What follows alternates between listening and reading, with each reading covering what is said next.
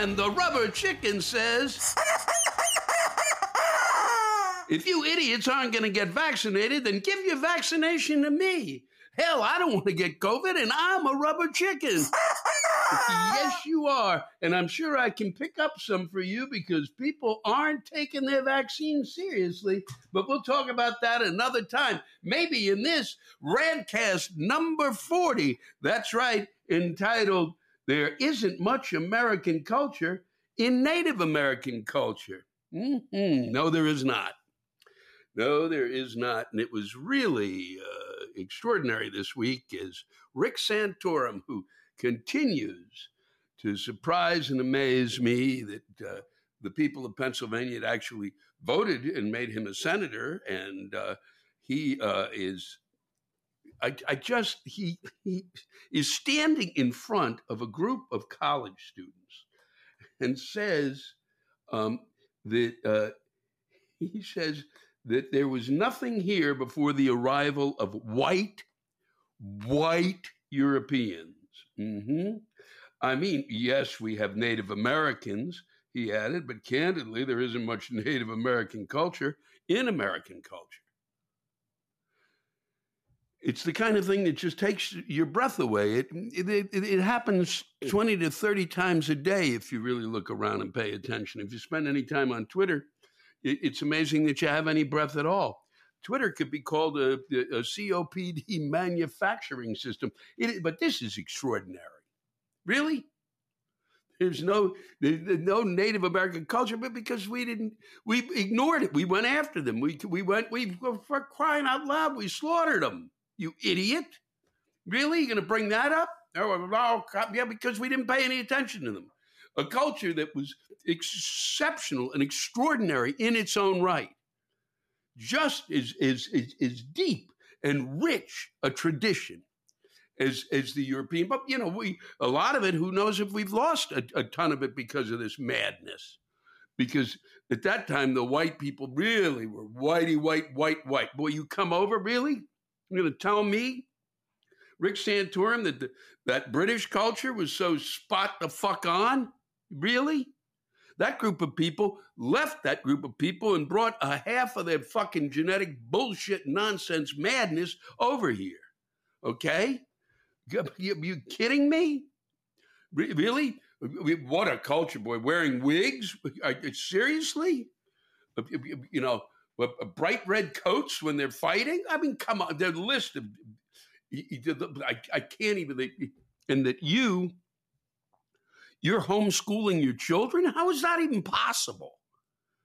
Okay, it wasn't enough for you to to say what you said about uh, the, uh, the the um, the LGBTQ. Uh, what you said about that community way back that I used in my act, the stuff that was coming out of your mouth, like some like a rabid dog.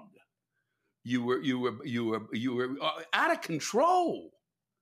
And and and, and at that point, the, the fact that you know CNN would uh, hire you, but after this, that they maintain that you're going to continue continue to keep hiring you. No, this isn't cancel culture. This is called, hey, he's fucking stupid. All right. So let's try to find somebody, a Republican, uh, who might be smarter than he is, because this is an idiot. Okay. This is someone who has no clue. This is someone who never went out west. Native America. God, you don't even have to go out west. Boy, oh boy, they really they based. You know, we what we got from their culture, we, we should have known it was casinos and uh, in the eyes of God, gambling. Oh, shut up, Santorum, just shut up. Boy, oh boy, oh boy, and if that weren't enough, I wonder if he's vaccinated because uh, we are really apparently not going to reach herd immunity. That's the going word on the street. Nope. Why? Uh, because apparently we're in a, two different herds, basically. There probably more herds than the two different herds, but there's certainly, when it comes to the vaccine, two separate branded herds. And we will not get enough people. That's ludicrous. In in one of the few countries that has the option to get its hands on all the vaccine necessary. And we go, nah, because we're, we're, we you know because we're not going to do that. What does it matter with us, huh? The fuck is the matter with us? What do you? Uh, well, you know, I don't really know. I, I can't really do it until all the uh, until I really see how it's going. How is it going? It's going this way. It's going that the people who get the shots aren't dropping fucking dead, okay?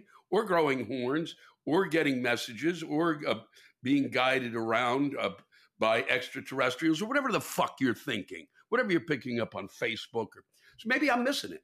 Maybe there's stuff that I should have known about. Well, it happened too fast. No, it didn't happen too fast. Okay, they called it warp speed. The leader called it warp speed, but that was the creation of it. Okay, it was the, not the creation. I mean, the getting it from you know getting getting it you know into those bottles, getting into the bottles. Now we've got it. Let's get it going. Let's get it going as fast as possible. But the creation of it has been going on for fucking years.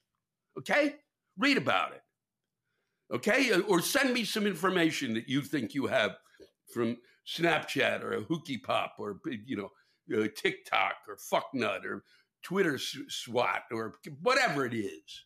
Start read something, okay, that actually has informed information, not written by somebody who's uh, a doctor and who studied, uh, you know, uh, medicine for a year.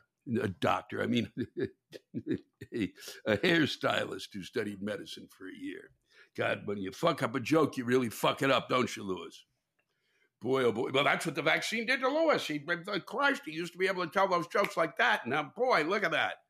Got that Moderna vaccine and, and it blew his brains out. God damn it. I can't believe this. Okay? It's a different type of vaccine like it or not, it's a totally different type of vaccine. There was a woman who was working on it, and they thought he, she was crazy, and she was working on it years ago, and they had to bring her back on because she was right. And you're missing the point, okay, folks. People, they, it's you know Johnson Johnson. I get okay. There's a whole way in which they could deal with that. I'm, I'm sure that they could point out there's certain groups of people that shouldn't probably be getting it, but the others um, if there's real information about that, real information, then um, how, I'd like to have heard about it. And they're not hiding it, okay? All right? I've had a ton of friends, and none of them are f- flipping over, all right? None of them are growing, you know, none of them are, are growing fins and going back to the sea or wherever the fuck you think is happening. God damn it. We're not going to get to normalcy this way, all right? We're going to stumble. They're going to lurch there. Okay? Things aren't going to be the same. And it's because you fucking are not getting a vaccine. It's that simple. Okay? You don't want to wear the mask and you don't want to get the vaccine. Well, what do you want to do? You just want it to be nice again? Well, that ain't the way it's going to be. I wish it was. We should all have to go back to fucking, uh, uh, uh, you know, uh, high school is what I figure, or even elementary school, just somewhere where we have to sit down at desks and there's a uh, that little uh, morning announcement thing used to come through that speaker at the front of the room. And we should have to sit there and then everybody, you know, take roll. And then we kind of talk to each other. It's just a mix of people, you know, based just on your alphabetical, wherever you the fuck ended up, and kind of get to, you know, see each other in light of that. Here, you know, that there's, you know, there won't be chicken salad today, all right, because there's some problems with it. and then move on with our day. That may be the way to go. All right? To force us to deal with each other because, boy, oh boy, oh boy, something happened along the way. I mean, we have we have really found ourselves in a. I mean, we went from when when it was when I was uh, working the last time we were going from stupid to stupider to stupid stupidest to me just kind of climbing the ladder of stupidity until um, during the lockdown, I felt we re- reached, you know, madness. And then that even went mad, madder, maddest, mad, mad, maddening on levels that even maddening to the 50th power, just levels of madness in which the even even the word just kind of burst open. And, and so, and that's it. The 60, it's the 65 steps of denial. That's what we've been living through. And then maybe now we're coming down the ladder. Maybe. I don't think so, but maybe we are. we're coming back to stupidity, stupefying stupidity. That's where we are now. And then maybe we'll get to just stupid, stupid, stupid, stupid, stupid, stupidness, and then stupid, stupid, and then stupidity, stupidity. It's, it's stupid. And, but we, I don't know if we'll ever get back to smart. Not the way things are rolling. Mm-mm. What do these people think's happening in? Well, I don't really believe in COVID. What do you think's happening in India, huh? What do you think's going on there? That they're begging us for the vaccine, and you're going, I don't really need it. The rubber chicken wants it, and it's a fucking rubber chicken. Then I got to watch watch them in Congress not even do what they're supposed to be doing. All right, we're coming out of a a black fucking hole of time. And they, oh, you know, you don't want to spend too much money. You fucking, you, you know, it's amazing how the word trillions uh, for the Democrats, it's always been trillions is fine when it comes to giving it back to the people. And, uh, it, or at least as of late, it's been trillions. And, and trillions is, can only kind of come off the lips of the Republicans when it comes to tax breaks boy, you can't give those tax breaks back to the, the you know these wealthy corporate. Yeah, you can. You can take back. You can tax them. And the, and the Democrats have a hard time figuring out how to message taxing people with inordinate, stunning amounts of money, money that was never imagined, ever. Not even Kubla Khan. I just came up with that just the first name that popped into my head. But seriously, this kind of money was never imagined. The robber barons, no. They might have imagined it, but they couldn't achieve it, not without this kind of government, not without capitalism fucking run fuck amok. Unfucking leavable. Gotta be kidding me. Boy, you know, if we take that money back, what? They're not going to make shit anymore? We can't be competitive? Of course we're competitive. We can be as competitive as we want to be. All right? They could be, they don't need to make a gazillion, gabillion. These companies, why do they have to pay uh, taxes? And as it is, I don't believe, okay, but before I even get that, so we say we'll take it to 25%, they still won't fucking pay anything. They got a billion fucking accountants doing that shit. A billion of them. Okay, with the extra money that we gave them to hire the accountants. So they'll figure a way out. But the fact of the matter is, is that those folks um, you know, without what we gave them, without the establishment of the roads and the bridges and all of the in, incredible infrastructure that we had, without all of that that was given and built by the taxes paid by the the, uh, the those who could and the and the, the up you know the the the, the poor the, the middle class, the lower middle class, all of those folks who put money in to make it possible for these people to use the things that we give them. That's what we give business. We give them stuff. The federal government, which you go boogie, boogie, boogie to, gave them stuff, which came from fucking us giving the federal government money and now we can't ask for it back. Fuck that bullshit. Nonsense. The Democrats have now gotten out of the socialism word. They found a new word, progressive. Really? And that's a boy. Are those progressive ideas the Republicans say. They, give, you know, they're doing those ideas that you call progressive in Europe. All right, Europe, which is really fucking old compared to us, old, and they've been doing it. How progressive is Europe? The, what the Europeans did was to kind of provide things so that people could have a better life. All right? But as a result, they don't really have the account. What? No, but most of the people live better and still want to come here. And imagine how many more would want to come here if we actually did it. And that the rich wouldn't lose anything. I can guarantee you that. All right? You could take away all of Jeff Bezos' salary next year, all of it. Take it back, rake in all you want from him, and he's still going to have a ton of money. And then rake in some more, and he's still going to have a ton of money, and he's still going to have a ton of money. Seriously, get a grip, folks. Get a grip on fucking reality. But they worked like no, we worked for it too, and we provided stuff for them too. Progressive, Jesus.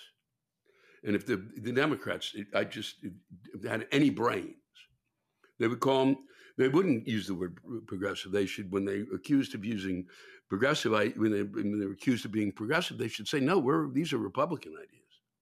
We're Republicans. I don't know who you are, but we're Republicans. Yep, we're the party of the EPA, uh, which came from Richard Nixon. we're the party of roads and highways and bridges given to us by uh, uh, Dwight D. Eisenhower. Seriously, call it Republican. Republican ideas. That's what you should do. God. Man. Meanwhile, my mother did her taxes. Yes, Siri Bob. I did those, and um, I really, I'm doing. I have to say that uh, she made she made more money last year than uh, than the average. She made really good money, not great money, not what one would call, but for a, a woman who's 102 and single at this point, um, she's doing quite well, way above the average, way above the average. Um, from my father's pension, from the and all from the government, all from government. My father worked for the government. That's where his pension came from. My mother worked as a school teacher, Montgomery County, Maryland. That's where the that's where it came from. Those were the pensions, and whatever else along the way was, uh, you know, that they did with their money in order to provide themselves. My father had some sense of the stock market, some, and uh, and so they she's and that's the difference now, and that's what the Republicans need to kind of comprehend. That um, that I was raised in a time when that was uh, you really made a middle class life uh, attractive, not something you had to kill yourself for. It was like this is what you can have, and so is uh, you know so you didn't really worry about what other people had because you had it all, you know. So what if it was a Swanson TV dinner? It was better than what my mother made. Boy, she couldn't cook. But um, it, it's really trying to figure that out. And the Republicans are necessary to figure that out. They're necessary for a lot of this stuff. This has got to be negotiated um, because, you know, the Democrats do have a tendency to throw money at a problem. And I believe it, it, it's important to throw money at problems. But I also think if you got a party that really wants to deal with the nuts and bolts of it, then deal with the nuts and bolts of it and figure out how much the nut and the bolt costs. And that's what the Republicans should be doing. Instead of going, I don't really know any money. If they're going to cut it down and show how that can be done, great. But every every fucking city in this country, every fucking town in this country, every fucking state in this country needs new bridges, new roads, and needs their internet fucking we need to have an internet so that we can compete with the rest of the world. Anything else is stupid. And to think that having a great uh, rail system, fuck you. Fuck you, those of you. I don't think I love going on trains. All right. I really do. And I have for a long time. And he, I don't love it because he loves it. All right. I loved it way before I even knew who he was. I love getting on a train. I still love getting on a train. It's a great way to get across this country. It was a great way to go from Washington to New Haven when I was when I were from Washington to, to Chapel Hill, where it, it, certainly was better than taking that fucking bus. We had a you know, rest of the world does it, not us. But that's for another time. In my in my new pod series, get on the train, toot toot. And before we uh, wrap things up and head to Waukegan, where uh, the bus was rolling in this week. That's uh, we're back on the road again. I thought it'd be good to just uh, share these. There's a report of a. I have to be sure that the, the rubber chicken's not in earshot. There's reports of a chicken wing shortage. Stop it. It's okay. You, nobody's taking your wings across the U.S. Wing supplies are tight, conceded uh, Tom Super of the National Chicken Council eschewing the alarming word shortage. That's what it said here. But then I also heard the other night that we had the chicken wings, but we were, didn't have the chicken. Chicken parts. So who knows? It's not good. Uh, not good. Boy, running out of chicken. Well, you know, there's no major uh, events coming up, which mean a chicken wing festival, but Lord knows Hoosier stock may drop. Here's another one that's just as perfect. And, and where I began my yelling and screaming, this is, this is starting, starting I mean, with the chickens comments. A Miami private school is threatening to terminate teachers who do, I repeat, do get the COVID 19 vaccination. That's that. I, can you take away their license? Anti vaxxer Leila Centner, the co founder of the exclusive Centner Academy, cited reports of non vaccinated people being contaminated by contact with the vaccinated and inform teachers that if they get a shot, they will not be able to return to the school. Well, wouldn't you then flee, possibly from the area? Oh, Florida. Oh, Florida, my heart. You know, no tax. You know, boy, that's certainly, I guess, not paying a state tax means a lot to a lot of people, and it means putting up with that. Wow. Contaminated by those, by what? So we head on this week. We're back on the road, folks, heading to Waukegan, Illinois. On February 1st, 2020, we were going there, and it's a great old theater. I believe Waukegan is the home of um, the the great Jack Benny, who taught me, uh, and it was a long time for me to learn this, uh, the importance of silence in comedy. It's just as important as uh, as the words themselves. Uh, it's what creates tension, and at times it's what can create a bigger laugh. You know, it's uh, if you ever get a chance to just watch him uh, in the short YouTube clips, I guess you can find and stuff, is watch the the time he takes to hold on a joke is just it's it's really uh, truly spectacular and a major lesson that took me way way too long to learn but it was a, a, an incredible theater the waukegan it's it, there's all of those theaters out in the midwest that were built for vaudeville and performances and for some as movie houses initially. They're, they're truly extraordinary. And um, Waukegan is certainly one like it. And we headed out that night and uh, over to O'Hare. What's great about O'Hare is you can actually um, stay at a hotel at the airport, which is always a break when you got to get that early flight out. It was February 1st. It was uh, the day I believe that um, the day that travel from China uh, was stopped. You know, that China, as he said, so they wouldn't bring in the virus, wouldn't bring in that China virus. That okay, we can't even go there. You know, so that he could whip people into a frenzy, and uh, we can pay for it now over, uh, you know, anti-Asian uh, violence. So it goes here.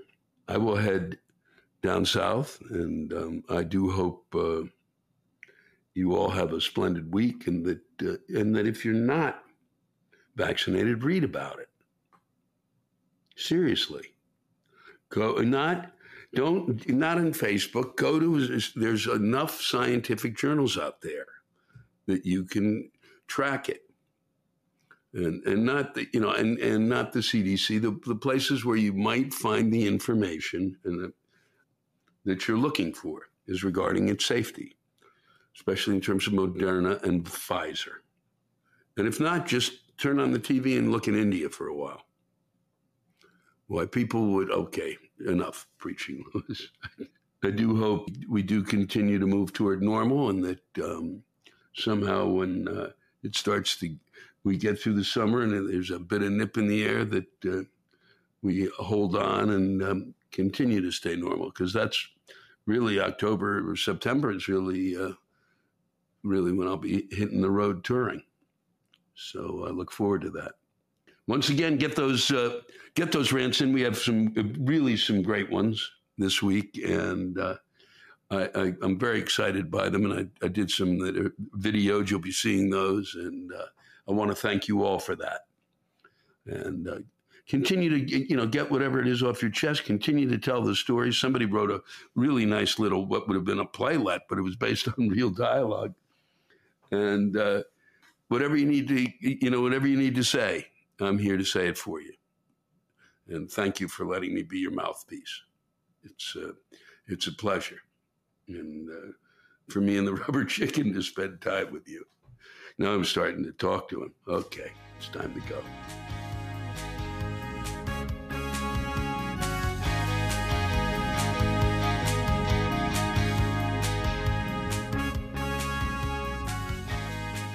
From Shane Hill comes a triple header rant. First thing I want to rant about is face masks. I get it, it's kind of annoying to be expected to put one on when running into a convenience store, but just fucking do it. It's not hard. I can't tell you how many times I've been in a Casey's and of the dozen or so in the store, I'm in the clear minority of mask wearers. You assholes who refuse to mask up are not helping. I'm annoyed at employees about masks too. I'm sure you don't want to be someone that gets chewed out or worse by one of these assholes, but if there's a sign that says masks are required and you don't enforce that policy, then it's just merely a suggestion, isn't it? Just ask them to put on their damn masks. Well, just a moment there, Shane. It's just that the the employees aren't get paid enough to be employees and security. Okay? And there have been enough videos out there that would prevent any sane employee from not wanting to take on that job of dealing with people who are is the word I rarely use, or two words, cray cray, enough to, to to flip out on you for saying, "Hey, put this fucking mask on." So you have to understand that, Shane. I mean, I understand where you're coming from. But then the, the store needs to hire somebody who deals with that. Okay? But they're not going to do it. Why? Because it costs money. My second thing to rant about is McDonald's toys. When I was last in line to get my son a Happy Meal, they asked if I wanted a boy toy or a girl toy, suggesting girls can't like Star Wars or boys can't like the iconic Disney princesses. It's fucking 2021. Come up with a better way to differentiate toys than relying on antiquated, stereotypical thinking of what kind of toys boys and girls would find interesting or want to play with. And finally, I need to yell about iced tea.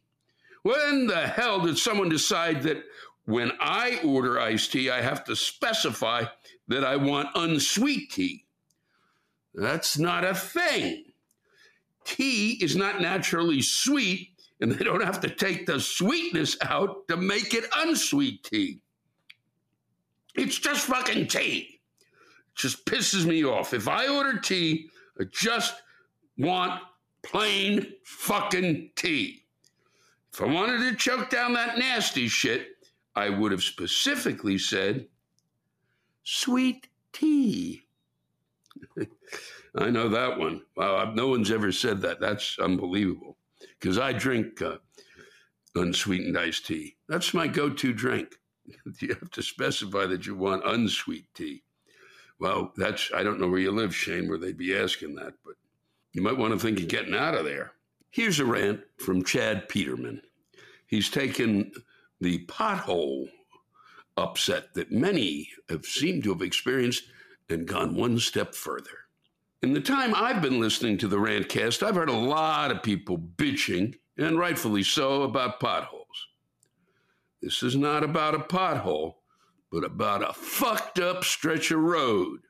I am sick and damn tired of those fuckwits on the right throwing a goddamn hissy fit about the cost of Biden's infrastructure proposal. They bitch about the price tag and how much it will add to the deficit, despite not giving a flying fuck about that orange fuck weasel inflating the debt like a fucking hot air balloon. What does this have to do with me and a bad stretch of road? I'll tell you. I was driving my other half to work this morning, hit a bump in the road, and wound up with close to Wow. $800 in fucking car damage. My wheel was fucking diagonal. I'm a working stiff. I live paycheck to fucking paycheck. $800 is a good chunk of my take home pay for two weeks, and that's not including the cost of getting my car towed home or towing it to the mechanic. So I don't want to fucking hear about the cost in taxes to the ultra rich and corporations. I pay a higher tax rate than those pricks do to begin with. Let them pay their fair share. I doubt them paying higher taxes is going to be worse than me trying to cough up about a grand just to get back on the road. A lot of Americans, at least uh, from what we gather from the polls, agree that certainly roads and bridges have got to be dealt with. Then there's other things that they'll debate about until the cows fucking come home. Right, Chad? I'm sure you know what I mean.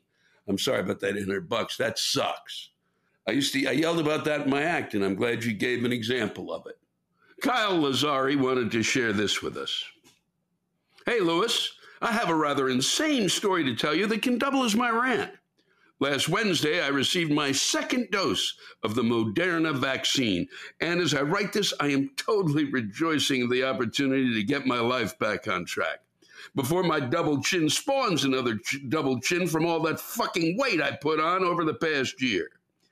I went down on that Wednesday to get my second shot at a senior center on Cape Cod, where I'm from. I had my first one done inside of a church, but I guess, seeing as though that wasn't PC enough for these people to administer that shot, they moved it to a smelly old People's Friday night cribbage battleground. I get checked in as I did before. They scan my license and insurance card, make me sit in those dumbass queues like that look like feeder lines for cows before they are heartlessly slaughtered. And I sit for oh, about 15 minutes before they call me over. I'm seated at a table in a part of the room that is divided into two one side for Pfizer, the other side for Moderna. There's an allergy specialist, a fireman, and an EMT overseeing the vaccine, and I sit down and try to diffuse the tension that is already thick in the air by smiling through the mask like anyone can fucking see me do it, and funnily say that I hate needles. She tells me not to worry and just look at the fireman and not her, like I'm an overgrown 34 year old invalid who might bash his face on the table out of fear if he sees the needle. She takes out the syringe. It's one of those syringes that has a retractable needle and a small plastic plunger on top and gives me the shot, which surprisingly was painless, which also made me question if she even gave me the fucking shot at all.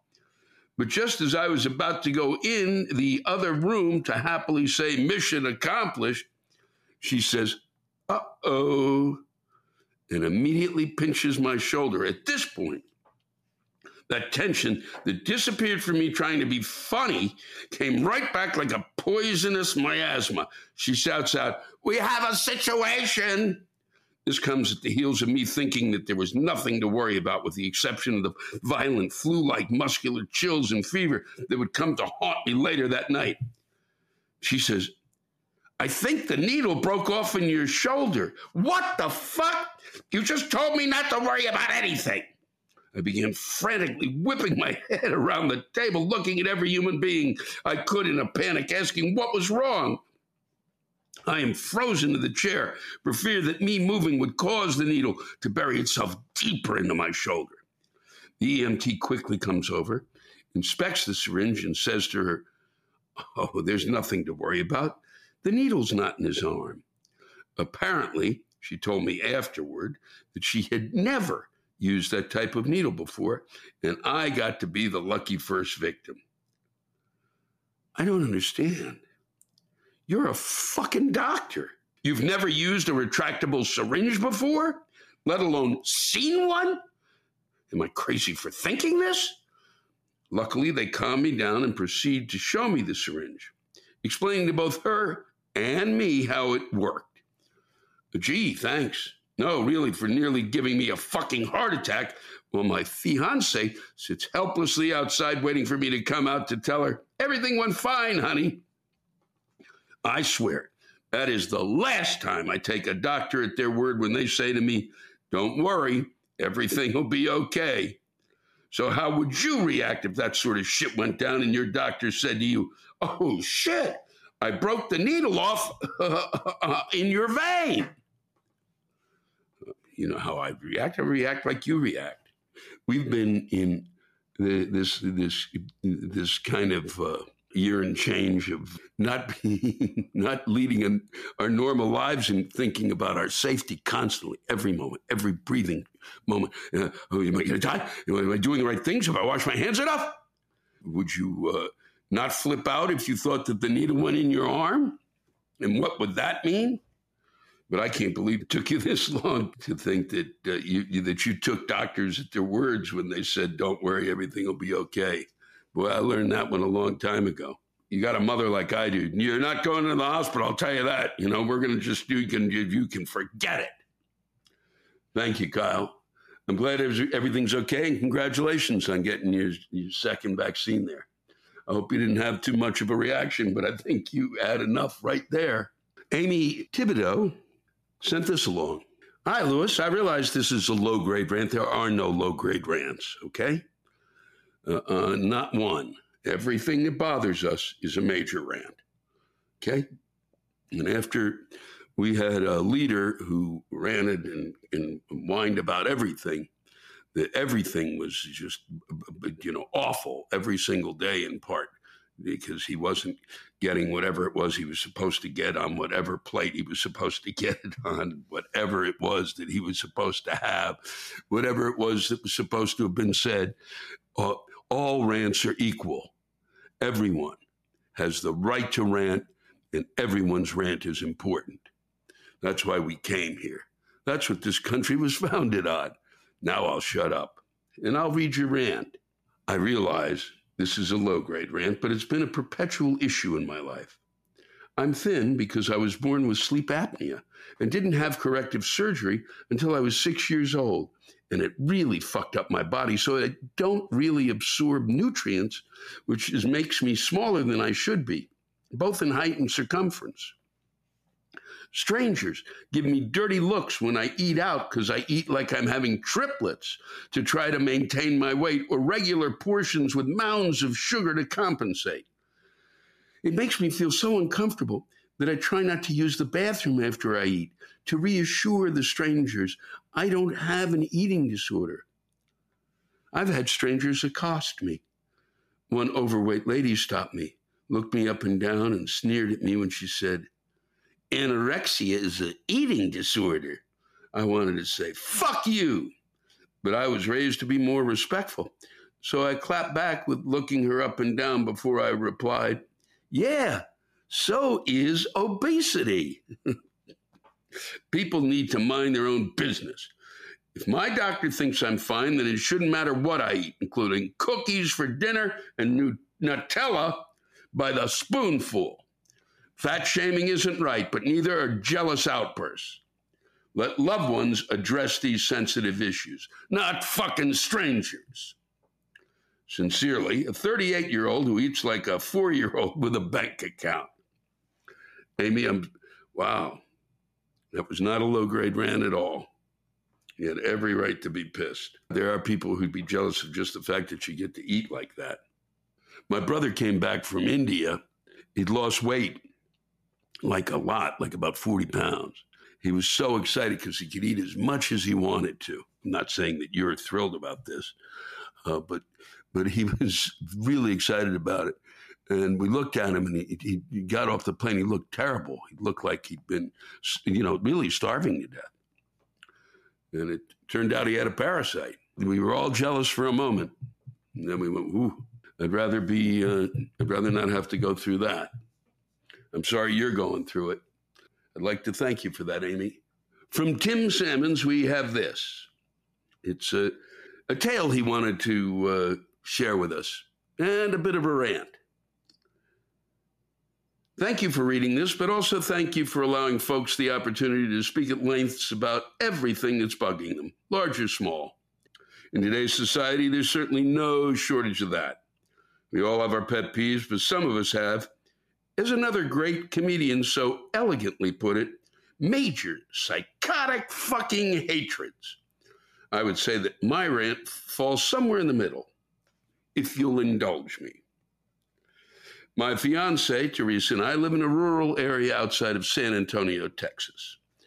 We are democratic voting, animal loving, liberal stay at homes who try to give the world and the people in it as much space as possible, which the pandemic is only enhanced. We have a number of dogs, cats, squirrels, and birds that we feed every day. We get most of our largest supplies online from Chewy, Walmart.com. If we have to get groceries, it's strictly curbside. If we want to eat from a fast food restaurant, we do the same thing. Not only do we double mask, but we also carry with us a small bag of rubbing alcohol with a cloth inside to wipe our hands when we come into contact with anybody. Sounds like overkill, I know, but because of this practice, as well as cleaning our groceries, leaving our mail on the porch for a couple of days, and bathing the second we hit the door after being in the outside world, we've managed not to catch this horrible fucking virus, nor have we spread it to other people. That's not bragging on our part, it's just the right thing to do. I should also note that we're a week away from our second vaccination dose. As such, we've been slightly braver about going out into the world. Not stupider, just braver. We're not ready to go back into movie theaters or grocery stores or restaurants yet, but as much as we might want to. However, there are times when we are forced to go into places. Case in point, we occasionally have to return items that we've ordered from Amazon to the UPS store. Since they don't provide a way of simply dropping it off outside, at least not in our area, we're required to go inside, at least one of us. It's one of the few times that we have to break quarantine, unfortunately. Living outside of a major city has its advantages. It's quieter, there are less people, and there's a freedom to not having neighbors in your armpits. There are disadvantages, one of the biggest being a lack of access to high speed internet. I've seen that before, I can tell you that, Tim. We are surrounded by companies who overcharge for a modicum of service, and since we're not planning on moving, we have to use them. And since these services are mostly data capped, making the data that you do get very valuable, or the signal strength wavers on a regular basis, you have to resort to other means to download larger files. We could go to a relative's house, but thanks to the quarantine, that's less of an option. So, what do we do? We go to places where we can sit outside in our cars and use their free Wi Fi. I tell you all of this as a pretext to a particularly irksome day we had recently we had to pick up a couple of curbside orders from Home Depot and Walmart. We also decided to bring along our laptops, have lunch, and relax in our car while we worked. To do this, we needed access to electricity to keep our laptop charged. What we needed was a power converter, the old fashioned kind that plugs into the cigarette lighter. Since I haven't smoked in 10 years, that lighter never gets any use anyway. We actually bought one from Amazon months ago and forgot about it. And the day we decide to use it, we discover that it's DOA. Oh, setback, but one that we can remedy. We decide to try our luck and find one at a local AutoZone. Teresa looks them up on her phone and finds several stores nearby that carry them. She orders one and maps us to the store so that we can pick it up. It's a tad bit out of the way, but screw it. It's a nice day, and we could use the drive. We make our way into San Antonio and head down Zarzamora. You're probably not familiar with the area, so I'll keep the specifics to a minimum. Please do, Tim. Please do. the AutoZone we've chosen is a little further down Zarzamora than we expect, but no big deal. When we get there, we double mask and head inside. The manager is very helpful, but he informs us that they don't actually have the power converter that we ordered in stock. Being a helpful manager, he gets on the phone and calls other stores. After talking to a few of them, he tells us that the store off of Military Drive in Commercial Avenue has one. Okay, not a huge deal.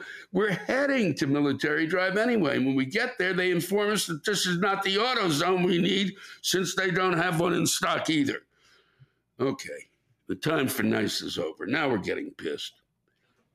We're told that the AutoZone we want is at the other end of Military Drive.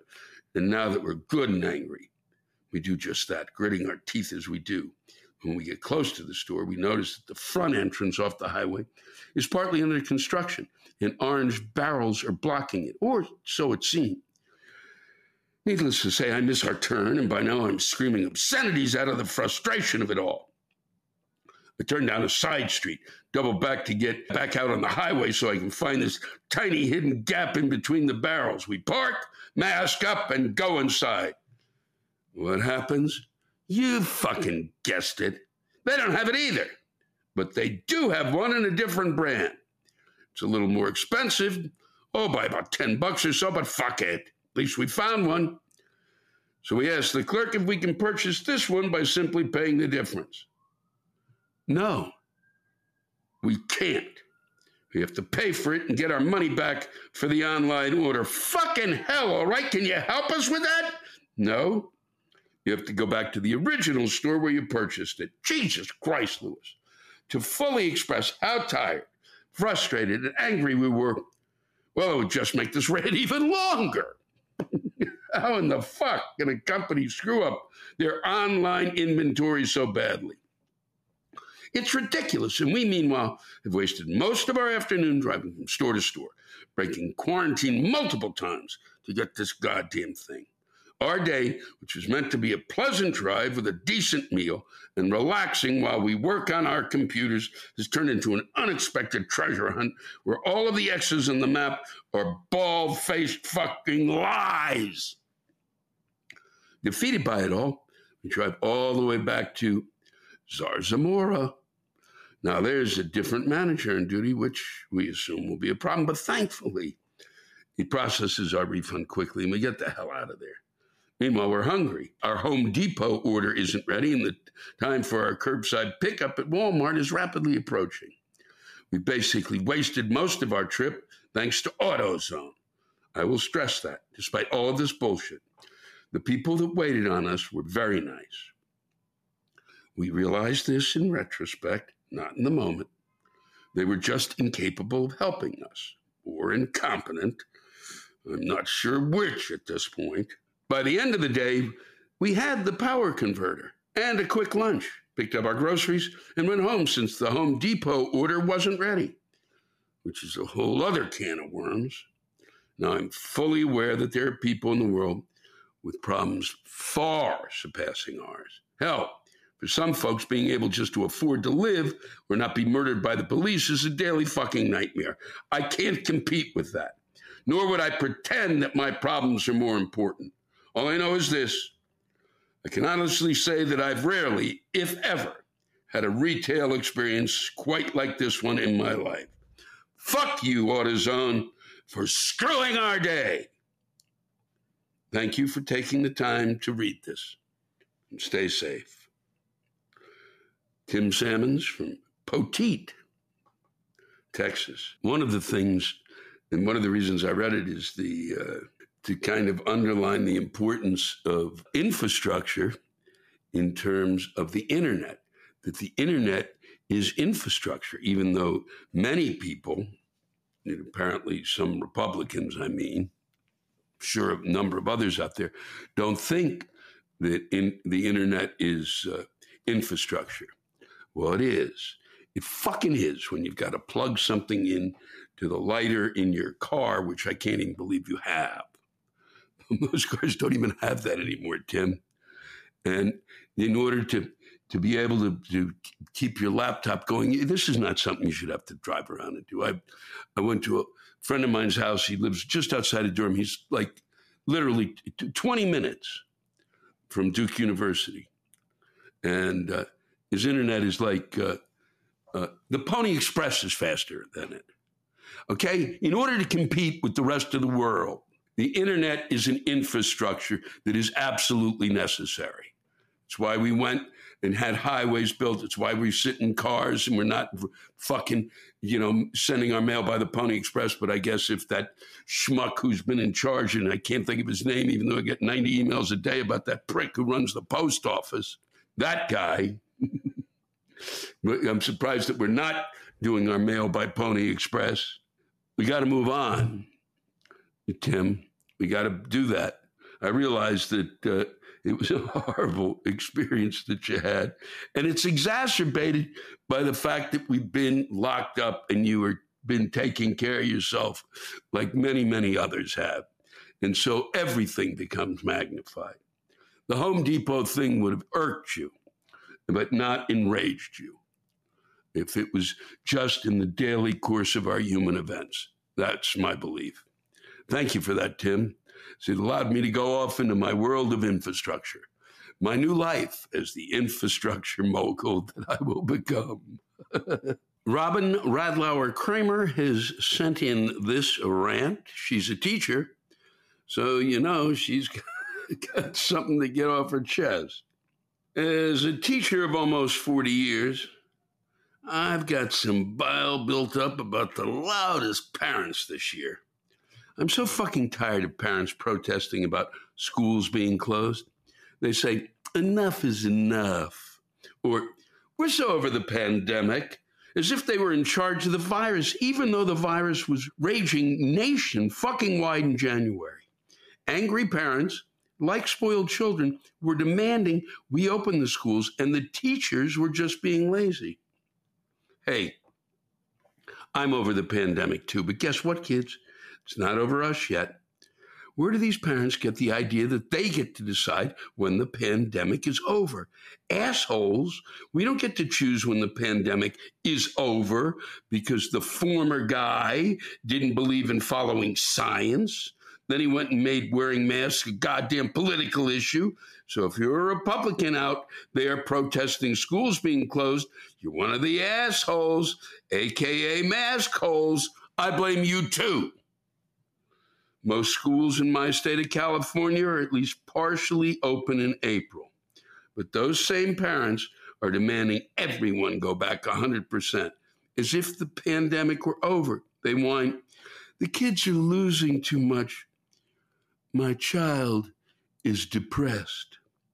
The thing that really sends a burr way up my ass is that these parents who are out protesting and whining about how much learning their precious little cherub has lost are all privileged as fuck.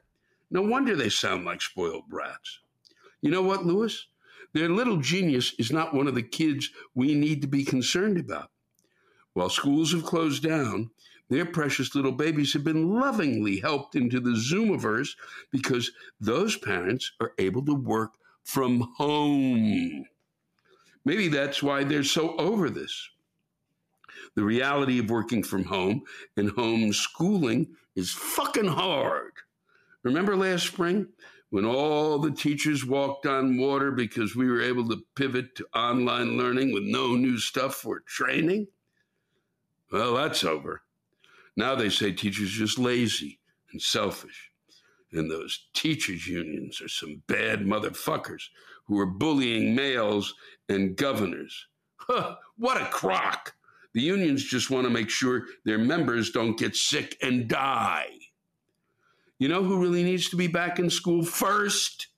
The children of the overworked, underpaid essential workers, the children who don't or didn't have internet access and whose parents never had the opportunity to connect to and use the internet.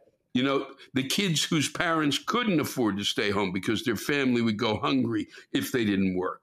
Children whose parents weren't home because they were working or dead because their big ass corporate employers didn't fucking keep the workers safe. And you know why, as well as I do, because those fat cats can fucking get away with it. Those are the kids we need to worry about. Those are the kids who are losing so much or giving up. I've been a teacher for almost 40 years, and I love my job and my students. And for the last 13 years, I've had the privilege of teaching in one of those privileged neighborhoods. And can say that most of the kids are more fucking resilient than their privileged parents. Every one of us is in the same goddamn boat. But wait, that's another crock of shit because some people have yachts while others are bailing water out of a leaking dory. While everybody's crying and getting their panties in a bunch about all the lost learning, no one seems to realize the incredible learning that is going on. It's fucking amazing how these kids have risen to the occasion, unlike their lily white parents. Disclaimer I admit to being white and having privilege. I just try not to use it to the detriment of people of color. One reason we don't hear about all the great learning is probably because the best learning isn't one of the precious standards and it isn't graded. These resilient, gritty kids are learning to work in a small group remotely. They are solving problems, creating, learning, and supporting each other. Isn't that what we want in our educated citizenry? Who the fuck cares if they know that King Hammurabi was the first to write a law code? So, excuse me. Excuse me if I'm tired of hearing how fucking lazy we fucking teachers are. It's a fucking myth that we don't work all year like regular people. Most teachers I know put in well over 40 hours a week and don't spend all of their summer vacation about 10 weeks on the beach reading Agatha Christie novels. Lots of teachers attend summer seminars, usually on their own dime, learn new stuff because the technology and the fucking standards and best practices are always changing. So, excuse me if I'm a little depressed. We're all fucking depressed and traumatized by the last year. I'm sick and tired of hearing privileged parents complain about how hard it is to have their kids learning at home. They should be thanking their lucky stars that they have the kind of education and job that allows them to stay home and stay safe, even if their little angels are driving them crazy. What a problem to have when other people can't put food on the table or have a place to live or are fucking dead. Thank you, um, Robin Radlauer Kramer, for sharing that with us. This comes to us uh, from Doug Bounds in response to my uh, talking about the USO shows that I did in Afghanistan. I worked three years as a civilian contractor in Iraq and three in Afghanistan. You're absolutely correct. It was mind blowing. Oh, Lewis, the stories I could tell you would blow your mind in quantum fashion possibly to the point you just might black out. Everything from gunfights to backpacks of cash to black market shenanigans to weed and heroin to CIA guys to $200 million in power plant equipment meant for Iraq. But when the shit hit the fan there, they moved it from Iraq all the way to Afghanistan and stashed it as far out in Helmand province as the U.S. government could hide it for 10 years until the USMC, the United States Marine Corps, I guess, hired us. Of course, it's the Marine Corps, Lewis. They hired us to inventory it all because they didn't know who owned it. Oh, man, it's unbelievable. Oh, the book they're going to write. It ended up sold for scrap in Pakistan. Wow, 200 million bucks. The next project was to drill 110 deep aquifer water wells in Helmand province, the number one opium growing province. Water wells. Of course, it cost hundreds of millions of dollars, sunk the wells under the watchful eye of the U.S. Marine Corps, and within two months of completion, the USMC pulled out of the sites and left them. I mean, left them not to the Afghan National Army. They left them, period, to whomever was strong enough to take custody of them. In other words, the Taliban. Incidentally, a good friend who was a CNN reporter embedded on my base at the time told me to just forget about it. She knew all about it and said she liked her career too much to even report it. I liked mine too, so I shut up about it for 10 years. Now there's Afghan heroin sold on the streets of Baltimore and other U.S. cities. Go figure. Guess how it gets to the U.S.? Those huge U.S. cargo planes that Air National Guard crews fly to Afghanistan and back on their weekend drills. That's one way. Whew. Wow. Anyway, you get it. There was a good side to the whole thing, but as with all human endeavors, involving ass loads of money, there's a bad side. When I write my book, please do. I'll send you a copy, a signed one, no less. Thank you very much. Thank you, Doug. Thank you. it is amazing. I would hear some of these stories. I don't remember them specifically, but they were very similar to those. Some guys would leave uh, the military and then become consultants and make small fortunes. But that's always been the case with not just in terms of the military, but government in general. It's one of the things that we can't seem to control. And nobody seems to want to. But uh, wow, water wells in the, the opium growing province. $200 million power plant sold for scrap in Pakistan. Oh, God. Could use some of that cash now, huh? Maybe for a little infrastructure. Thank you, and good night. This rant came from Ellen Grau. 50 cent sponge. Lewis, I never thought I'd be driven mad by a 50 cent sponge. Wholesale, no less, but fuck, here I am. Using the internet for shopping, I now realize is a curse. A biblical curse. I used a major internet seller to purchase a variety of items, which on their end means a variety of sellers. I was to realize these a curse on their house sellers are, quote, third party. That's code for billionaire owned companies that use what amounts to human trafficked personnel. I bought a box of sponges, which would cost me a dollar and a quarter each. I got one. In parentheses, evil music. Da, da, do, do, da. or whatever evil music you have in your head. The seller USPS'd me one sponge with a fucking invoice for $5.75 on top of the fucking $26.18 charged on my credit card. Words, fucking words can't express the sheer fucking madness that followed. My fucking sponge was now valued at $31.93. I can neither confirm nor deny the person I was interacting with was Camille. I can neither confirm nor deny that she worked third party for Walmart selling through Amazon. However, that is the name I was given. Camille wanted me to drive the fucking sponge to an, and then it's blank, center for return. I pointed out how stupid this was environmentally for a 50 cent fucking sponge. I then gave Camille zero stars for her performance. Well, that fucking salvo put Camille on London Blitz level indignation. So she then emailed me a label for FedEx, which is even a further car ride than the said center for return. The label showed the sponge was going to a Walmart distribution center. Whereupon I pointed out how fucking insane this idea of hers was.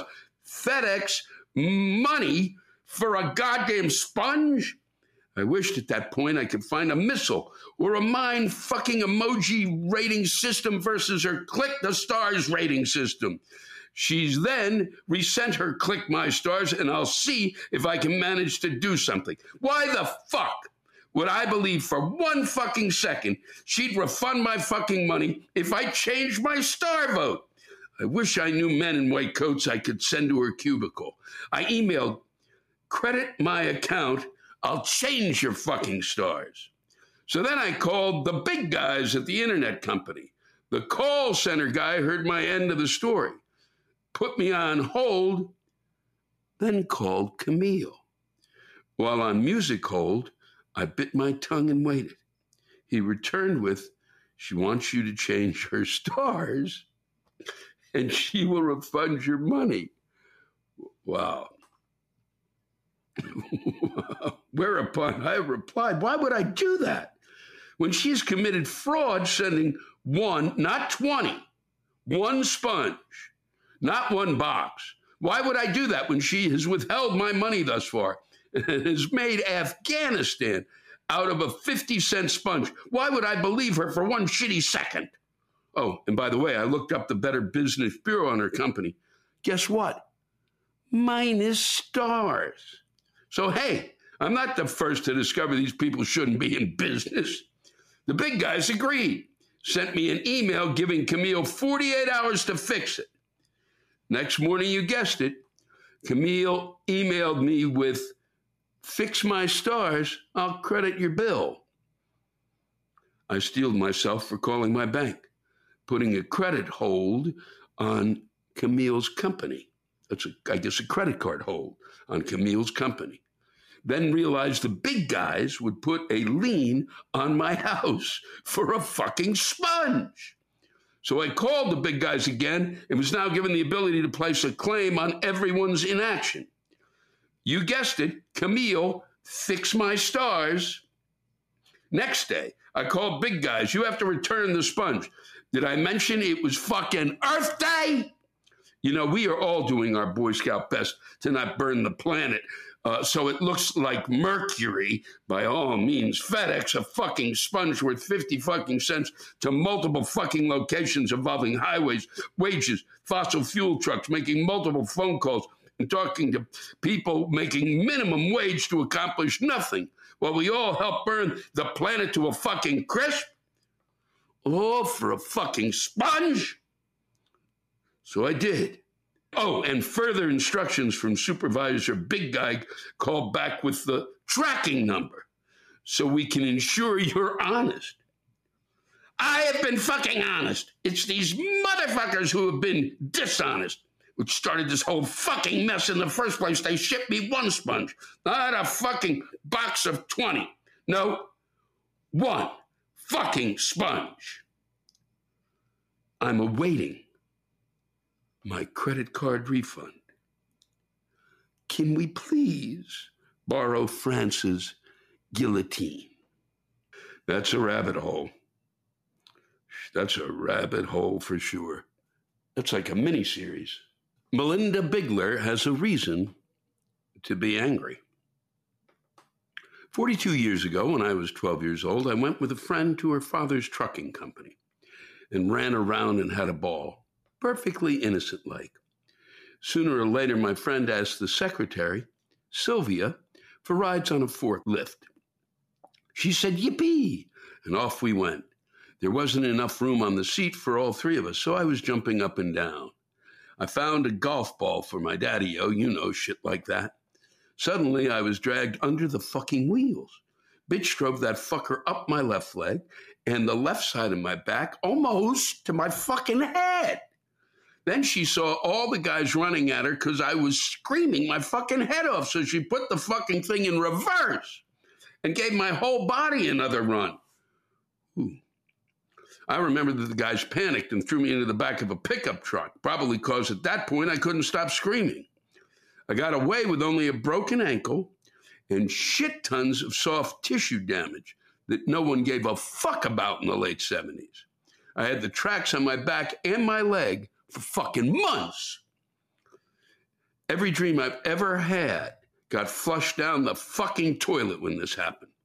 My folks, not wanting a problem with a neighbor, never got the surgery I needed to fix my shitty leg or my crooked fucking back. I couldn't run. No shit, dude. For 30 years, every time I tried to hurry, my fucking ankle dislocated and sent me sprawling on the ground in agony, needing a cane for at least three days. It took me a year to learn how to walk without a limp. Well, now I'm a 54 year old woman with severe tissue damage in my neck and hip and fucking everywhere else. Anyway, the secretary became the second wife and moved into our neighborhood with the new hubby. For years, this bitch would walk up to me and with a big shit eating grin wave and say, Hi, I'm Sylvia. I ran over you with a forklift. Remember? Fucking remember, I've been reminded about her little boo boo every single day for the last 42 fucking years. Also, yes, when you get older, all of your past injuries come back to bite you on the ass like a rabid dog. Fuck you, Sylvia. I paid in spades for your fucking boo boo. My dad passed in 2013. And after that, the next time I saw our little Sylvia, I told her she had ruined my life and killed every dream I ever had. So stop fucking smiling at me. Now I'm the bad guy because I hurt her little fucking cunt ass feelings. Dufsky, shitsky, bitch. And I have the bobblehead that'll say it for me. Melinda, that's a tough one, and I'm glad you can get it off, get it out there. Whew. But then to have her move into the wow, it's just amazing. God, life is a tapestry, isn't it? Of fucking psychosis and insanity. Well, Melinda, I hope it helped. I hope my reading helped, and I hope it. I hope I read it well. Take care of yourself. After years, someone has finally written a rant about shoe sizes, and the author is Kevin Nicholas. I am six foot two and have abnormally large feet to fit my frame. Even though the United States leads the list of all developed countries in the world in regards to obesity and large individuals, I can't find a goddamn size 14 or greater shoe in any physical store. I have to resort to Amazon Prime or Zappos to continue a cycle of ordering, delivering, trying on and returning shoes through UPS or whatever the fuck delivery service I have to navigate to find a shoe that won't squeeze the ever loving shit out of my feet. The United States, with the NFL, the NBA, and all the other professional sports leagues with freakishly large humans, are you fucking kidding me? That no store carries any shoe size beyond 13? Fuck! And autocorrect continuously translates my frustration to ducking. Fuck that too. I enjoyed that. Kevin. Well put. It is kind of a shock. I thought they had a big and tall and super men's size stores. And they don't have them there? This is where entrepreneurs are born, apparently, Kevin. This could be the breakthrough. You could be known as, hey, uh, 14 and above. Mm-hmm. Just a tip from a financial wizard. A quick rip of a rant from Ryan Allen. I think this one is so odd I need to vent. My wife is a teacher and had parents so irate that they sent an email complaining that she was pushing her liberal agenda because during an Earth Day project in a first grade class, the words Mother Earth were used. How? How is that pushing a fucking agenda? Is this an issue now? Calling it Mother Earth? Is Mother Nature an issue too? Also, I agree that teachers are not paid enough. And during a pandemic, they were expected to go into classrooms of kids and surrounded by adults before anything was under control. Fuck that. This comes from a pissed off Canadian, Derek Blackadder. Hasn't the USA done enough to the rest of the world? Hmm? Did you need to take ownership of our shared continent too? Americans are people who live in the Americas. We here in Canada are Americans. Chileans mm, are Americans. Guatemalans are uh, Americans.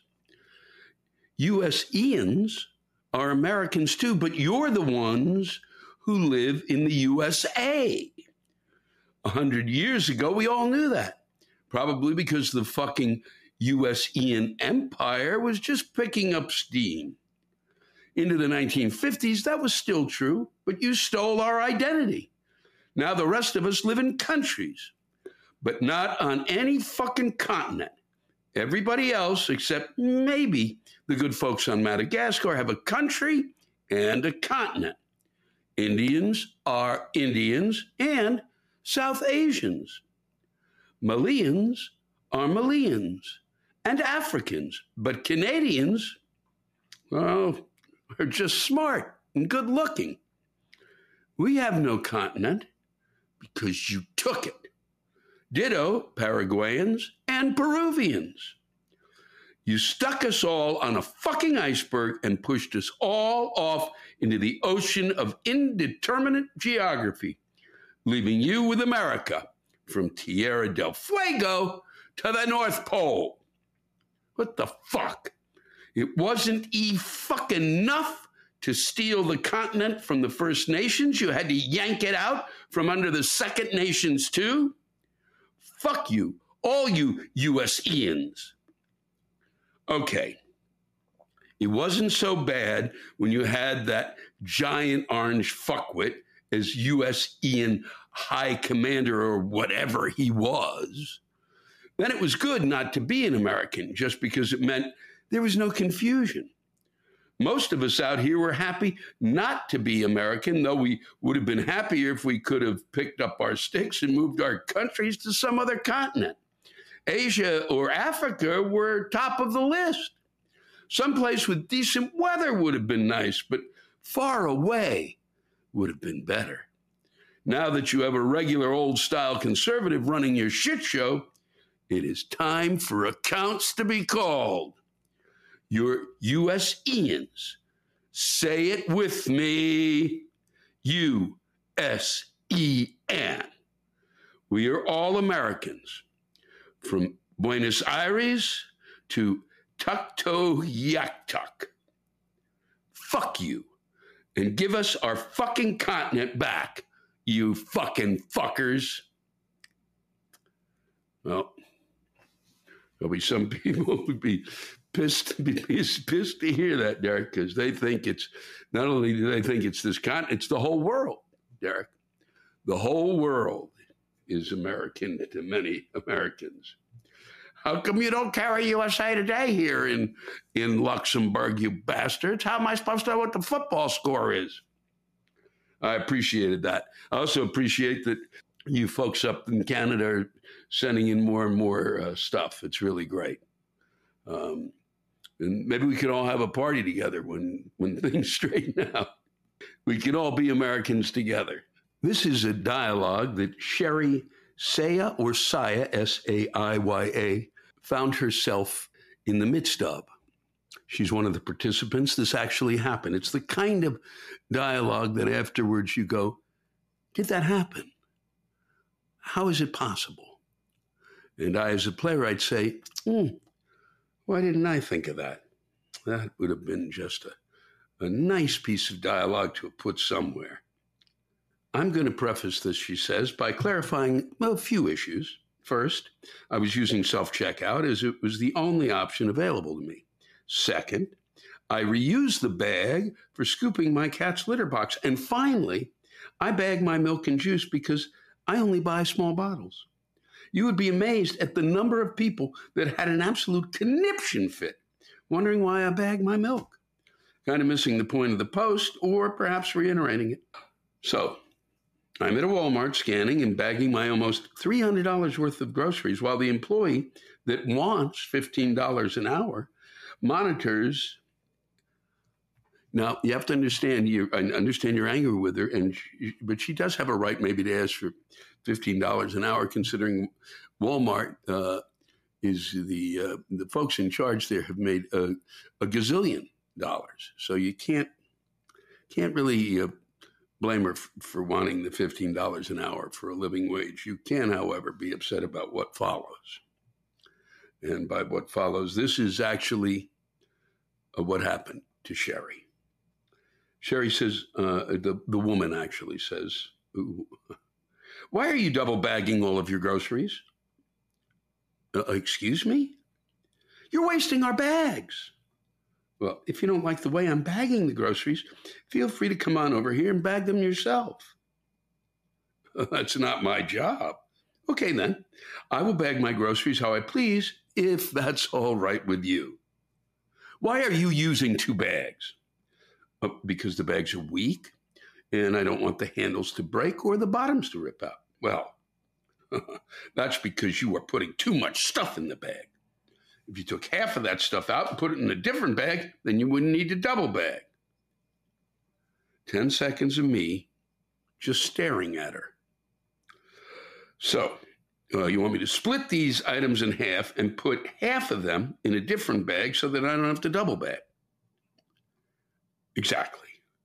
So, uh, I would still be using two bags to hold the same number of items. No, because you wouldn't be double bagging.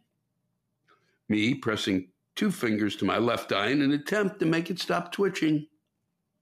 Okay, so here I have a jug of milk and a bottle of juice double bag. If I take the milk out and remove the double bagging and just put the milk in the single bag and the juice in that single bag, I'm still using two bags for these two items. No, because you're not double bagging them, so it's not the same number of bags. Me looking around at about 10 other customers who at this point are enjoying the show. Um, is this like that Common Core math stuff I keep hearing about? Never mind, you just don't get it. And with that, she went back to her little podium so she could continue texting or playing games on her phone or whatever it was she was doing before she decided to come over and critique my bagging skills. Sherry, I, I really want to thank you for sharing that with us. That really is uh, just splendid. just, just one of those splendid pieces of dialogue that make you glad that uh, you weren't at, you know, that I wasn't, you know, that I wasn't at the store at the time. It is the kind of thing that you just stand there, uh, you know, where the left hand side of the brain looks at the right hand side of the brain and goes, uh, What the fuck? What the fuck? Thank you, Sherry. Will you be going back to that Walmart soon?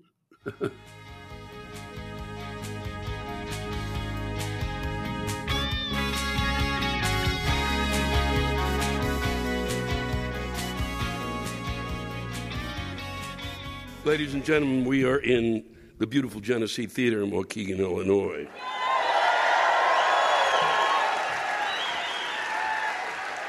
Where uh, I, I, write backstage, and every time I've been here, I've this was a good performance. This was really great. This was better. This is, I, I love uh, performing here. You, you, the audiences here have been unbelievable. Um,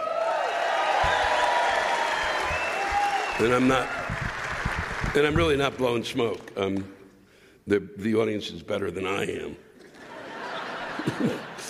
or just desperate. Uh, I just want to take a moment, if you could. I don't ever do this, uh, but my uh, the guy on the merch table is uh, Lenny Hughes. We went to, we went to high school together, and I've known him.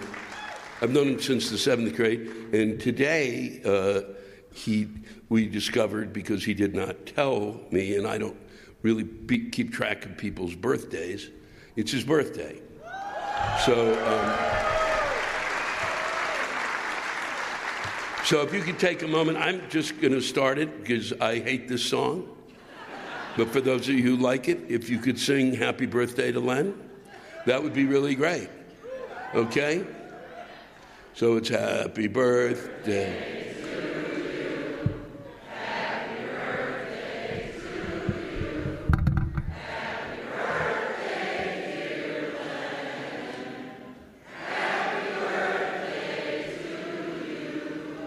Very good.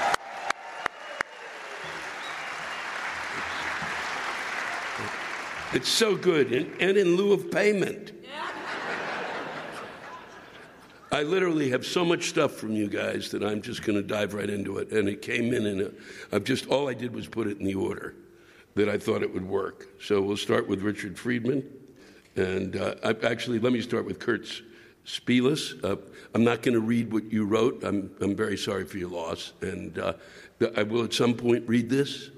Uh, and if I don't read it, it will end up in a, a book that we're going to publish with the rants in it. It was a wonderful piece of writing, and I just think it's it's a tough one to read tonight. So uh, I really appreciate you putting it out there and you coming tonight. Thank you.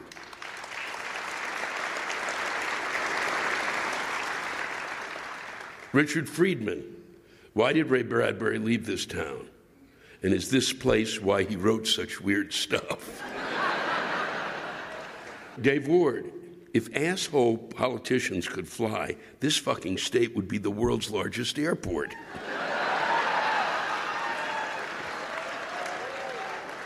Can't wait to retire and get the fuck out of here.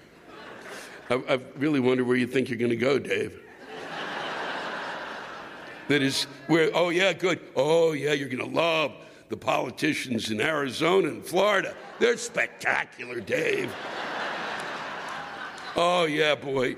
They're all great, all across the country. Every one of them. Just depends on how deep you want that finger up your ass.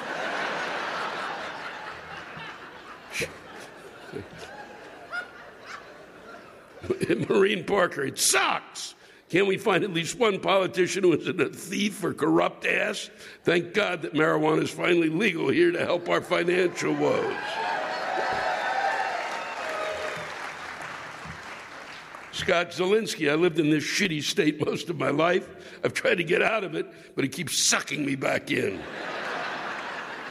Great food, schools, and jobs, but this place sucks. It's an island in the middle of a cornfield. Run, Lewis, run.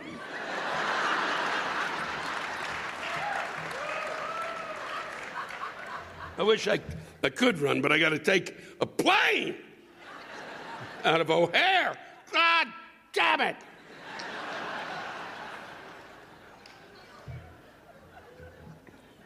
This is from Catherine Herron. There was another one the same. Uh, this is the skunks on Walnut and Waukegan keep me up every fucking night.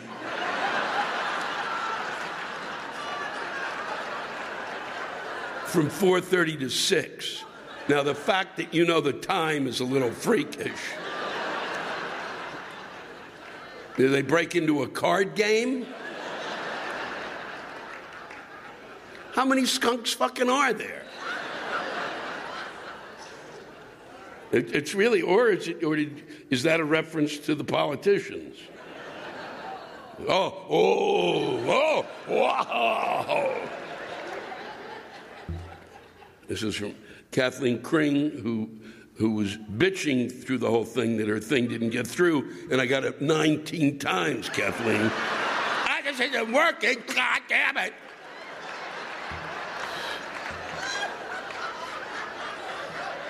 I got it yesterday, I got it again today. You're probably not even here. Marijuana is legal. Wahoo! There are eight places to spend all day in line to give you to give me marijuana twice the price. They have to rest after three days' work. They're out of product. What the fuck?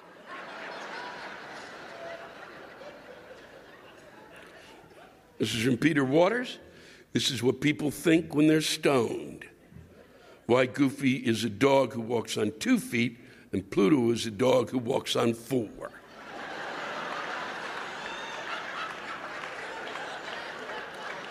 If you thought about that while you were straight, you're fucked up.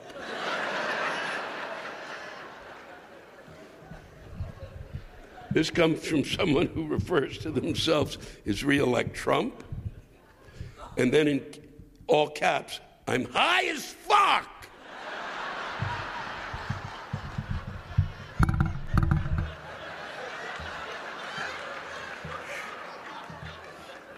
Jason Rush, Donald J. Trump is the best thing to ever happen to America. Can we just make him king? Now, I don't know if that's real. Because I get stuff sent to me in order to make me go nuts. Um, if you were, what occurred this week is they uh, did. so we'll move on. This is unbelievable. This is from Amber Race. When you have a coworker who's so upset that you're ranting about how horrible a human being Trump is that they have to take a personal health day the next day from work.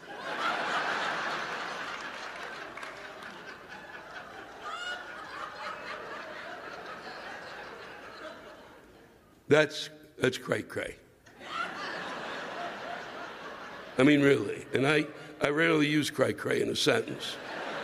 But that is really, and it's.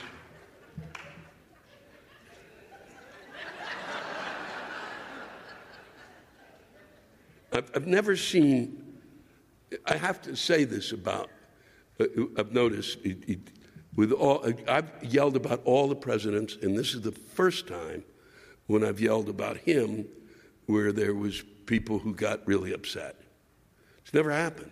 Even with Reagan, it was like, they were like, they already got the joke. They already knew they won. This is the first time that people kind of went, I didn't win big enough. What? This is the first time that people get upset. It makes no fucking sense. And, and, and, and, and,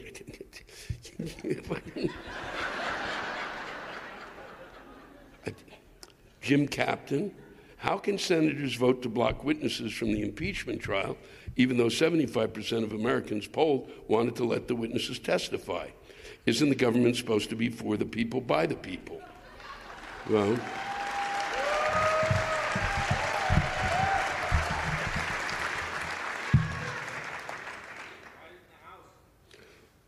What in the house? What? What? What? What in the house? What? Do what? Do what? Do what? Why didn't the house do what?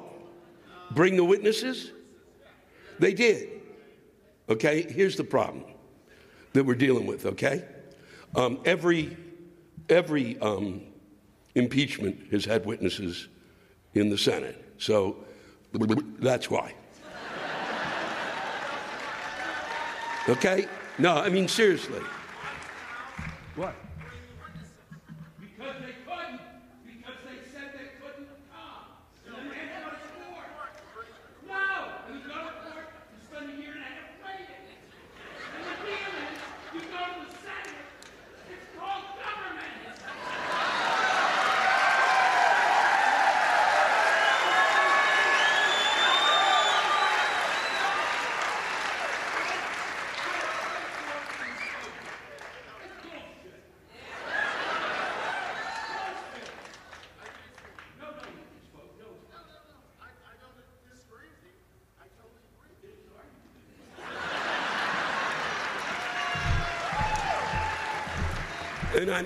For those of you watching at home, uh, I was talking to a gentleman over there.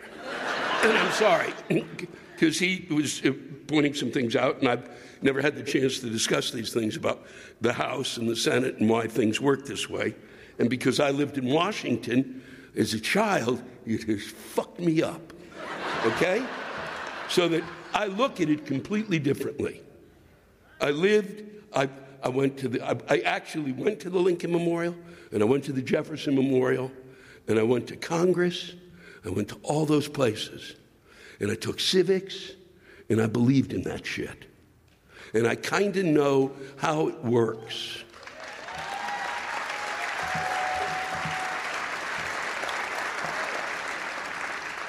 And what they did in the Senate was wrong.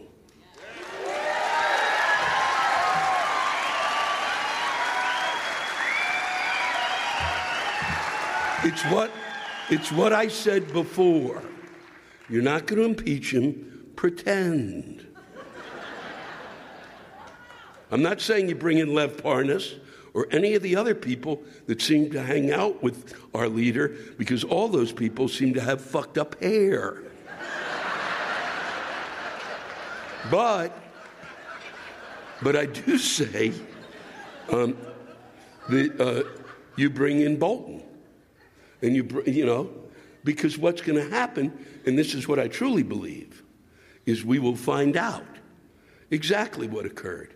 And we will find out what occurred in a fictional movie based on fact.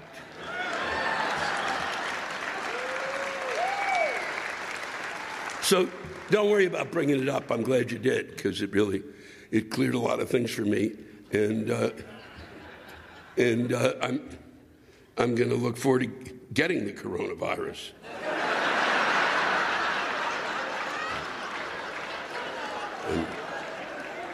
this is here's what's interesting. So you say that, I say this. This is Charlie Piglini. I'm cu- currently in high school, getting ready to enter the real world and be an adult. My question is why can't people settle their fucking differences like the adults they are supposed to be?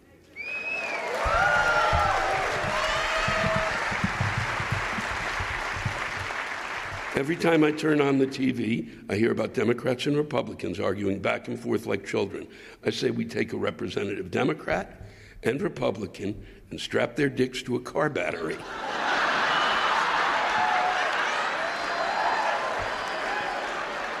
and have them settle their differences every time they start insulting each other, give them a love shock.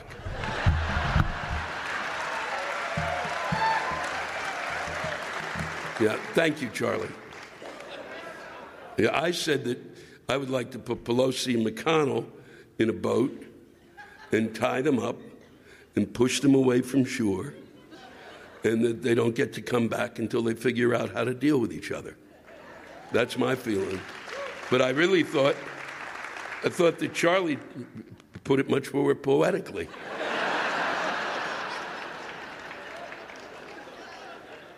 Here's the other one, Michelle Burnett, recently fire, heard firefighters sworn in under oath, newly brought into service. Oath to serve all impartially. Why can't we expect the same from the Senate as public servants? Firefighters would never look at a burning house and walk away saying we need to redefine how we look at fire.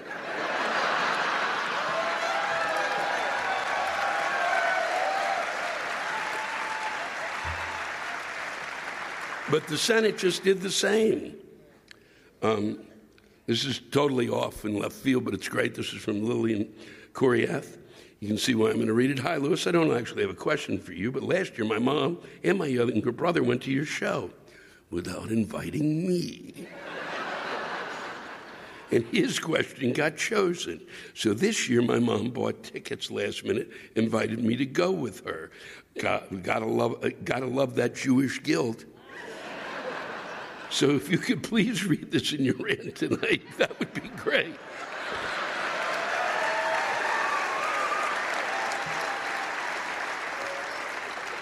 And this is very nice. I love your stuff, and I wish I had my friends, uh, my young age of 21, that appreciate you as much as I do. Thank you, Lillian.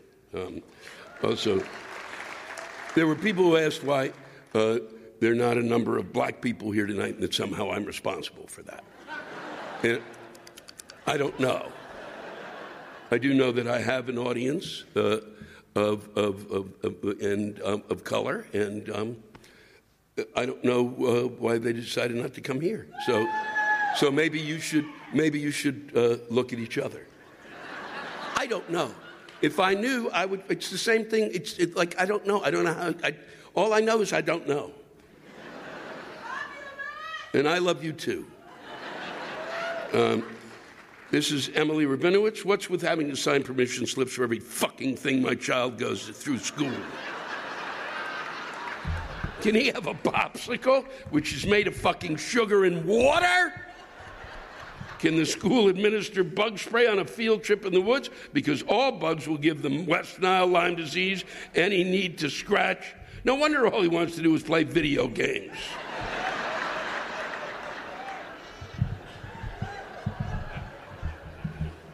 This is Hannah Grable. Uh, she lives in Highland Park. I don't know if she's here. Dear Lewis, my name is Hannah and I'm a teenager. You might think you've only lived 18 years. What do you have to complain about? Oh, I know you have things to complain about. well, you would be wrong. Spelling errors. I hate them. I am given classwork and it has spelling errors. I go through my work with a red pen and correct the errors and notify my teacher.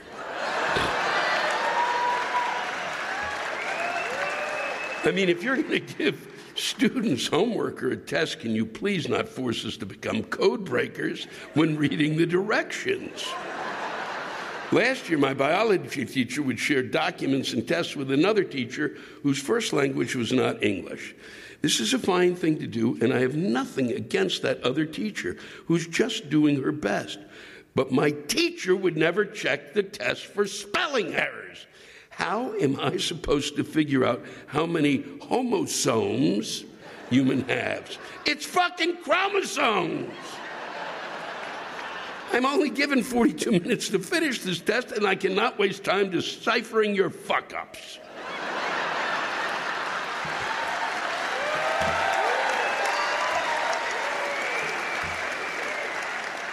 So, if there are any teachers out there, don't make your students do more work than necessary. God knows when we spell something wrong, you don't let us forget it. Then this is from Bob Z. This comes in the same time. As an English teacher for the past 20 years, this is extraordinary. I'm no longer allowed to assign a late penalty for missing late assignments because turning in work late is now considered a behavioral problem rather than an academic problem. I don't think Bob's lying. If he is, then he should write a fictional book. Are educational policies today enabling a new generation of leaders who have no accountability, or is the damage already done? It's unbelievable. There are fucking schools that don't even, that basically say that the kids should give themselves. I've, I've been, re, I've, i used to read a thing on stage about the, a school, a college, where you, you actually, the, the, it was, getting a grade was so traumatic that the kids, thank you, that the kid, the kids said that the kids would give themselves grades. But this is unbelievable. It's not. It's not. It's not a behavior. It's an academic problem. I mean, it's it, it, or call it something. Call it you. You're you're fucking a lazy piece of shit problem.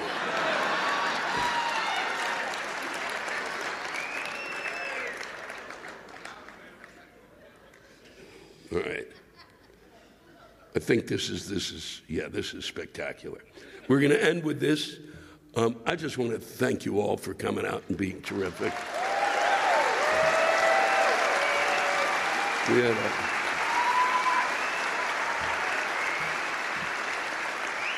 really, I mean, seriously, there's been no sun here for days, and really, you, you could have just stayed home and spent the time, you know, lying under the covers going, I don't care anymore. Hiding your guns from yourselves. Make sure daddy doesn't look at the knife drawer. We're coming next week to uh, Coral Springs. We're going to Florida. Oh, be still my heart. Probably be a hurricane. Um, or a new outbreak of the Zika virus. So it's Coral Springs, Orlando, and Sarasota. Uh, so get your rants in. You can bitch about your fucking sunblock. Um, this is from Becca Hamilton, who's here tonight. Hi, Lewis. My name is Becca, and I wanted to share this little gem with you tonight. I love this. I work in retail, which is a whole fucking different rant in itself that we simply don't have time for. And I'd like to tell you about my coworker, affectionately nicknamed Fatty McFatfuck.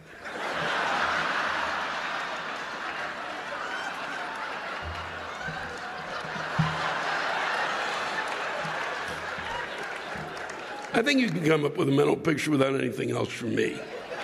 Anyway, Fatty McFatfuck rightfully earned his name by doing things like finding and stealing other people's food that was stashed under the registers like a goddamn bloodhound finding a rabbit hole full of baby bunnies.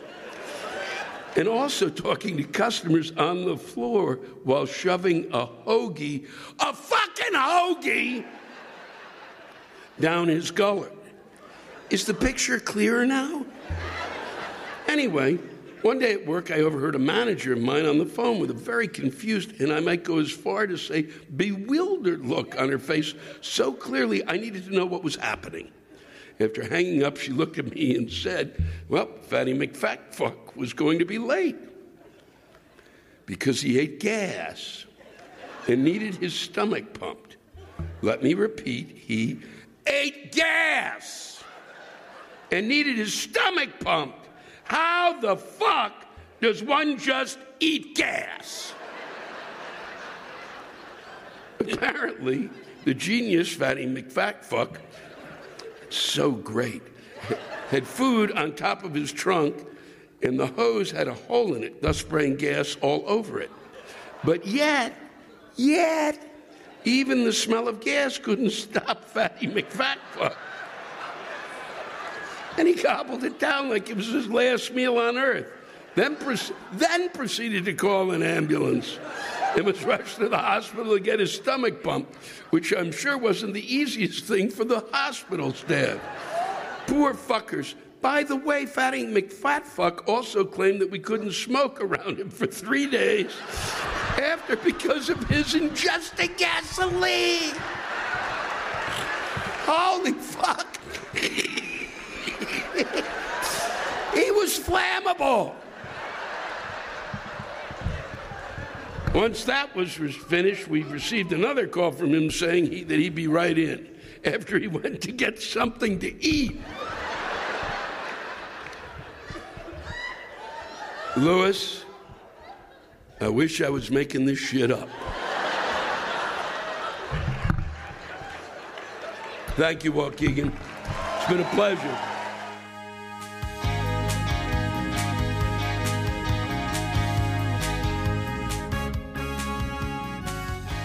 Thanks to all of you for listening to my rantcast. If you have a rant you want to get off your chest, send it in to me at lewisblack.com forward slash live. You can think of it as therapy, or whatever you want to think of it as. Just let it rip.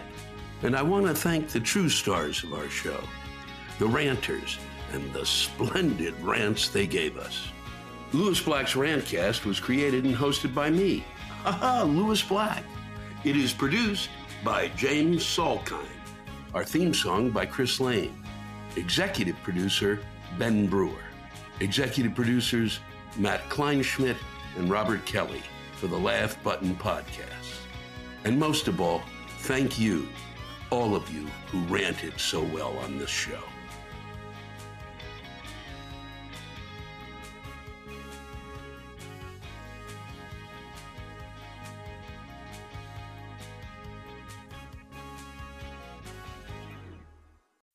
Swimsuit? Check. Sunscreen? Check. Phone charger? Check. Don't forget to pack the 5 Hour Energy. It fits great in a pocket or carry on, and the alert feeling will help you arrive ready for anything. Now get 20% off when you use code 5HE Travel at 5hourenergy.com. Expires April 30th. One time use only, not valid with other discounts. Remember, visit 5hourenergy.com and use code 5HE Travel to save 20%.